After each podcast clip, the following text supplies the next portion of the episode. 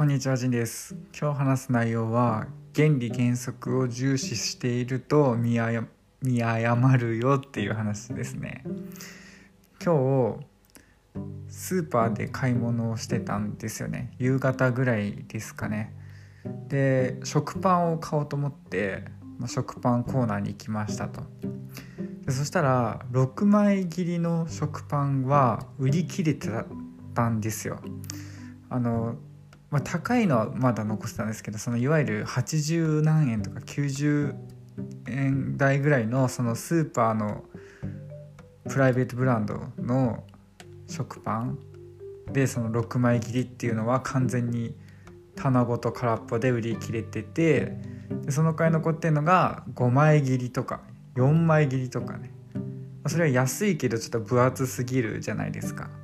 あとはプライベートブランドじゃないそのローバーパンとかその普通のメーカーのパン。だからそれだともう一気に150円とか200円台とかになっちゃうんですよね。だからその100円を切ってる安いプライベートブランドの6枚切りの食パンはもう夕方行ったら売り切れてましたよと。残ってるのは、まあ、同じ安さだけど5枚切りとか4枚切り。あるいはもう値段が高めの6枚切りとかのまあ食パンって感じだったんですよね。でここでちょっと私が思ったのは6枚切りってめちゃくちゃ人気で夕方には売り切れてると、ま、昨日も売り切れてたんですよ。夜行ったら。で今日夕方行ってももう売り切れてたと。だからまあ朝とか昼に来ないと多分買えないんですよね。安い。プライベートブランドの6枚切りの食パンは。で夕方とか夜夜行くと、まあ、分厚いやつか高いやつしか残ってないみたいな。でなんでこの人気商品をもっとたくさん売らないんだろうって私は思ったんですよ素直に。だって人気なわけだから夕方には売り切れちゃうぐらいもっといっぱい置いとけばいいじゃんって思うし逆に夜までどうせ売れ残ってる5枚切りとか4枚切りの食パンとかそのちょっと高い食パンとかはもっと売り場面積減らせばいいじゃんと思うわけですよ。まあ言うなれば全部6枚切りの安い食パンにすればもっと売れるんじゃんって思うんだけど、まあ、ここでね多分私が予測したのは要はこれは客寄せ商品なんだなってことですよね。だから6枚切りのその安い食パンをみんな目当てで店に来ると。で要は夕方とかにも来ちゃうわけじゃないですか。あそこ食パン安いから行こうみたいな。で行ってみたらもう売り切れてると。するとでも来ちゃったからにはまあなんか他の商品買うしかない。要はパン以外のね買い物もそこで済ますしかないじゃないですか。だからスーパーに呼び込むための商品であってあの本当にそれでいっぱい、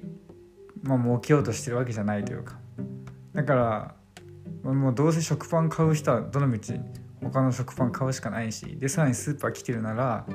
あ、そこでまあ買い物を済ますだろうということで、まあ、ていうかまあもう客寄せ商品ってことなんですよね。でまあ他店よりその安い人気の6枚切りの食パンを置いてるってみんなが認知してると、まあ、他のとこに行かなくなるしね、まあ、だから他店をまあ牽制することもできるし自分のとこで買い物をしてもらえると。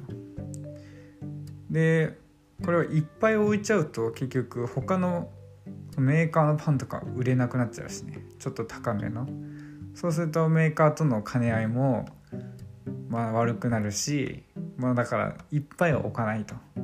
特にま夕方とかねその仕事帰りにしては高いの買わせちゃおうみたいな感じなんじゃないかなと思ったんですよね。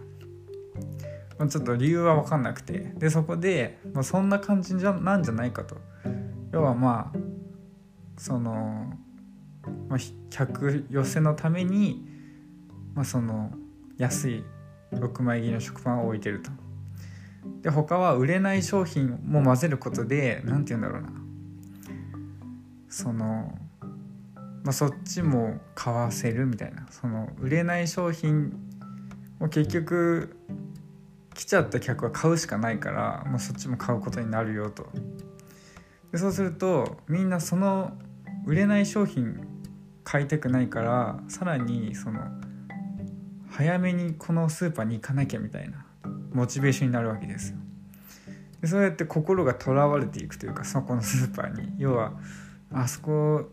夕方行ったら6枚切りの安い食パン売ってないから朝行こうとか昼のうちに行っておこうみたいな。って思うことでもう完全に何て言うんだろう縦に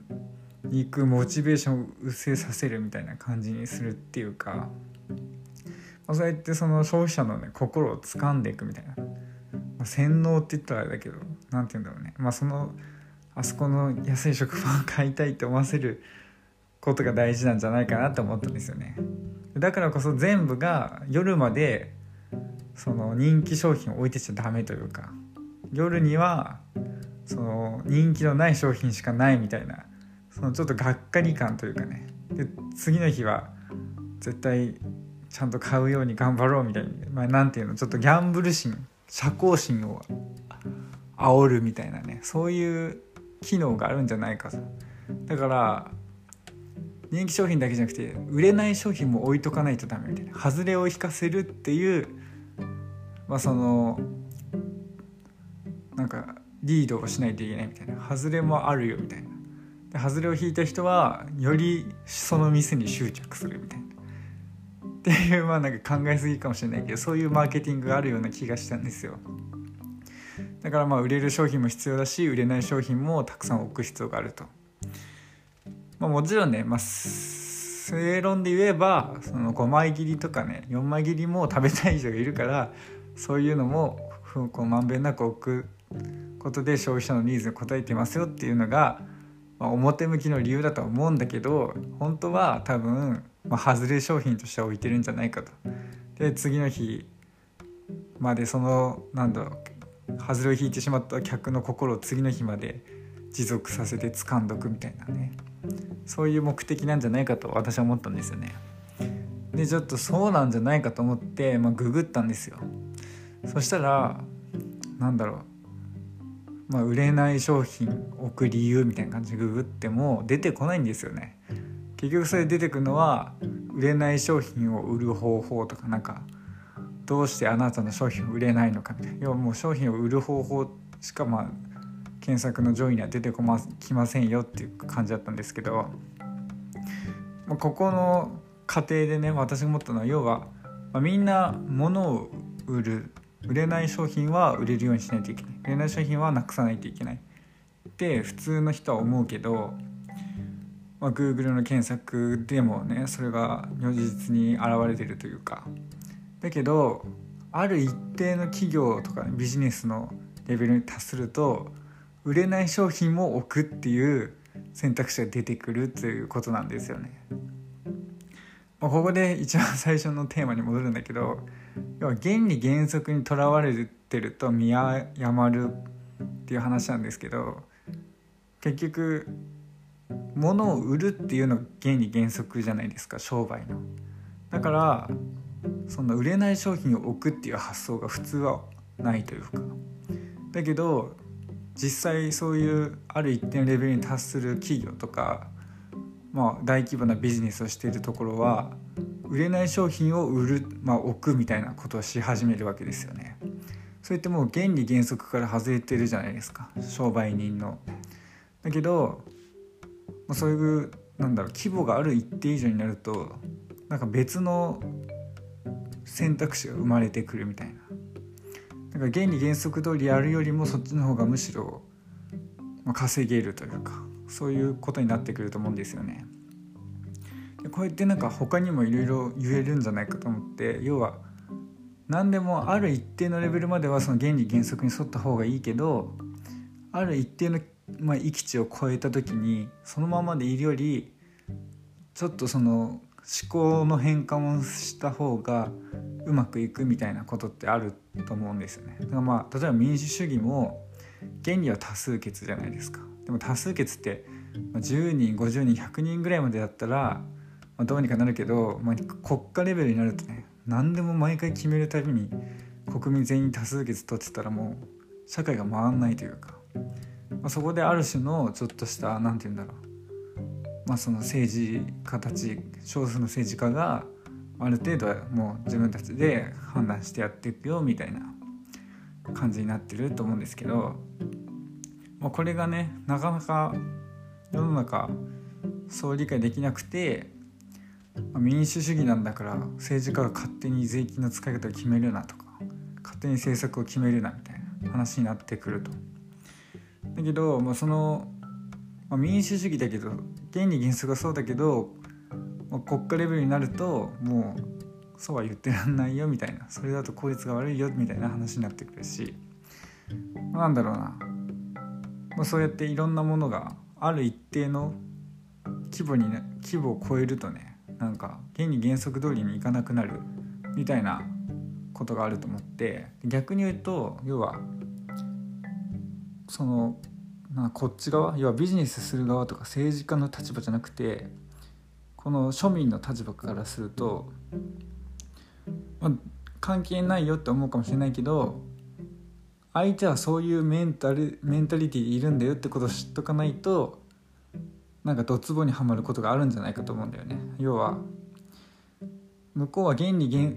こっちは原理原則通りに向こうはやってるだろうと思っちゃうわけよ。こっちは所詮個人だから。庶民だし個人だし小規模な集団の中で普通は生活してるから。だけど相手はまた別の価値観とかベクトルを向いて、まあ、なんか商売をしたり政治をしたりしてるから、まあ、たまにはねそっちの原理原則通りやってないんじゃないかっていうちょっと視点を切り替えないと一体今世の中で何が起きてるのかみたいなのが、まあ、分からなくなってしまう騙されてしまうとか全然違うことを考えてるのが理解できなくなってしまうとかそういうことがあると思うんですよね。まあ、ということで、まあ、食パンからこんな話になりましたけど今日は以上になります。聞いてくれてありがとうございます。さよなら。